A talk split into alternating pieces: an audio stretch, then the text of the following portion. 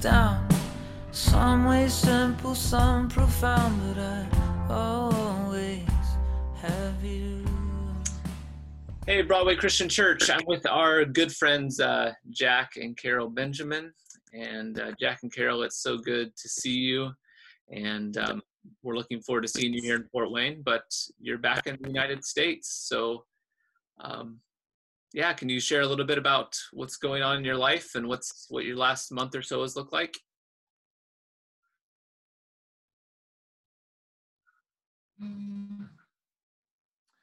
Yeah. Hey, great to see you too, Ryan. And uh, great to have this opportunity to just say hi to Broadway. Um, so we had planned, we've been uh, kind of uh, stirring around the idea of moving back to the United States for probably over a year and a half. But we were planning on moving back in August this year. But with the pandemic and um, things just kind of taking uh, 180 as far as international flight opportunities to come back in August, um, the challenged healthcare system in Swaziland and what, you know, how that could impact the spread of coronavirus there, we decided to uh, return uh, in August or April. So we just got back to Rubicon, Wisconsin, is what, uh, where we're at right now, rural Wisconsin. Um, so we got back uh, April 11th, and we've done a two-week quarantine, no symptoms. Praise God. Mm-hmm. And so um, we're back here um, at this amazing uh, one-bedroom apartment at some great friends' house that are letting us stay here uh, till we find a place that's uh, more permanent for us. Mm-hmm. And so, yeah, we're back um, living here in Wisconsin, but we are remaining as supported missionaries with Children's Cup. Mm-hmm. So, our new roles are, uh, in a nutshell, they're going to look like to the other countries where Children's Cup is at in Mexico, Honduras, Belize, Dominican Republic, and we also plan to return back to Southern Africa. Um, one reason is to host the Broadway team, hopefully next year. Yeah. And so, yeah, we're back in Wisconsin, but still um, remaining with Children's Cup. Okay.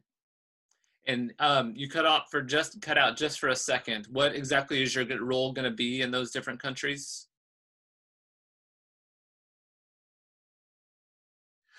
So our roles we're anticipating are going to be for Carol to start up new programs like economic empowerment program, um, curriculum for preschool. Um, I would probably be involved in construction projects, um, development of their maintenance programs for their care points, things like that. So um, taking what you're doing take what you're doing at and help to develop those in other places, help their leaders in those other places to develop those things. Mm-hmm. Awesome. Exactly. And the, in the meantime, we actually are continuing with our roles that we had in Eswatini. Um, I was the program manager there, and I'm doing a lot of work, um, a lot of curriculum development on our laptops. And um, Jack is continuing to oversee some well well drilling and different things like mm. that. So we have full-time jobs even now until the deployment starts in Central America when whenever this travel restriction is is lifted. Okay. And Carol, how far are you away from your your family? 10 glorious minutes from little Eve. And the news flash is that um, my daughter is pregnant again. Oh, okay. To develop, uh, to deliver in October. So there will be two.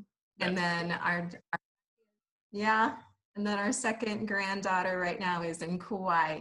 But being here in Wisconsin, we'll let um, mommy and daddy and little baby Amelia see us when they come to Wisconsin a few times a year. So we're in the perfect place to be grandparents and to answer that call on our lives as well as being full-time missionaries. So we're we're just thrilled about the expanded missions that we yeah. that the Lord has given us. That's great. That's great. Well, what um what do you all hear the Lord saying to to you all these days? What is the the pilot speaking to you? Um, I think, you know, for me, I'm uh, probably in a similar place as most people are, just kind of waiting, wondering what the Lord's up to. Uh, feels like he's just maybe realigning, you know, some things. Mhm. Um, something I shared with this uh, men's group that I've been um, connecting with uh, since we've been here. Um, just um, what our new normal will look like whenever we start to return back to something that feels normal. Mhm. And um, I was thinking about this time um, when my family went through this really challenging season. It was just a very tough time for our family. Uh, and I remember before this problem happened, this challenge happened, we really hardly ever said, I love you to one another. Hmm. We always felt a love, you know, this, the love was there, but we just didn't really verbalize it that often. Mhm. But then we went through this really tough time as a family. And it's like a time where we just felt, I think, a lot of vulnerability. And so we came out of that saying every day, often, you know, several times a day, I love you. Mhm. Just verbalizing it Mhm. instead of just, you know, sensing it. We, you know, we're just letting each other know, you know, just um, opening up our hearts and verbalizing, you know, saying, I love you. Yeah. And so that's just kind of something that became a norm for us as a family, something the Lord gave us, I feel. And so I think about what the Lord will give us out of this pandemic, what He'll give us as a new norm. Yeah. So I don't know. I think with most people, I'm just kind of waiting and seeing and, and anticipating and um, excited for Yeah. what He's going to do, what He's doing now. Jack, I, I appreciate that because I, I think that you know we're we're starting to talk here in Indiana about possibly opening up more, and we are all eager to get back to some sort of normal. At the same time, uh, if we if we don't, as you say, listen to what the new thing is that the Lord has for us on during this time and on the other side of this, we're really missing an opportunity if we just jump back into the way we were two months ago. And um, I, I appreciate that story and Yeah. the anticipation that it creates in in me and I and I hope in our Broadway people of what is the new thing or the new ways that he's gonna going to invite us into. So thanks for that, Jack. What about you, Carol? You, you mentioned earlier something about um, blooming where you're planted. I really liked that idea. Can you share a bit about about that? Yeah. Um, so Jack and I are really out of our element, right? We've been taken from the home that we loved in, in Eswatini, and we're in a basement um, of a home in Rubicon, Wisconsin. And you start to wonder, you know, what now, Lord? But I think um, all of us should think about just blooming where we're planted. Um, what can we do while we're in this funny time in our in our lives? And one thing that Jack has been doing that I really appreciate is he's been fixing up this house. The homeowners um, are busy people, and he's been fixing doors and mowing lawns and diagnosing the furnace and just doing what he can. He's blooming where he's been planted in this in this house. And um, I saw on the news that, that they need a lot of masks, and went up 1,400 masks that I organized some ladies at a little local country church out here that we're working on making these masks. So, what can we do in this funny time that we're out of our normal um, to do something to where we're planted? Yeah, that's great. I think that's sometimes hard for us to be able to see. So thanks for reminding us of that. Mm. Any other thoughts, you guys, about what the Lord may be saying to you all right now?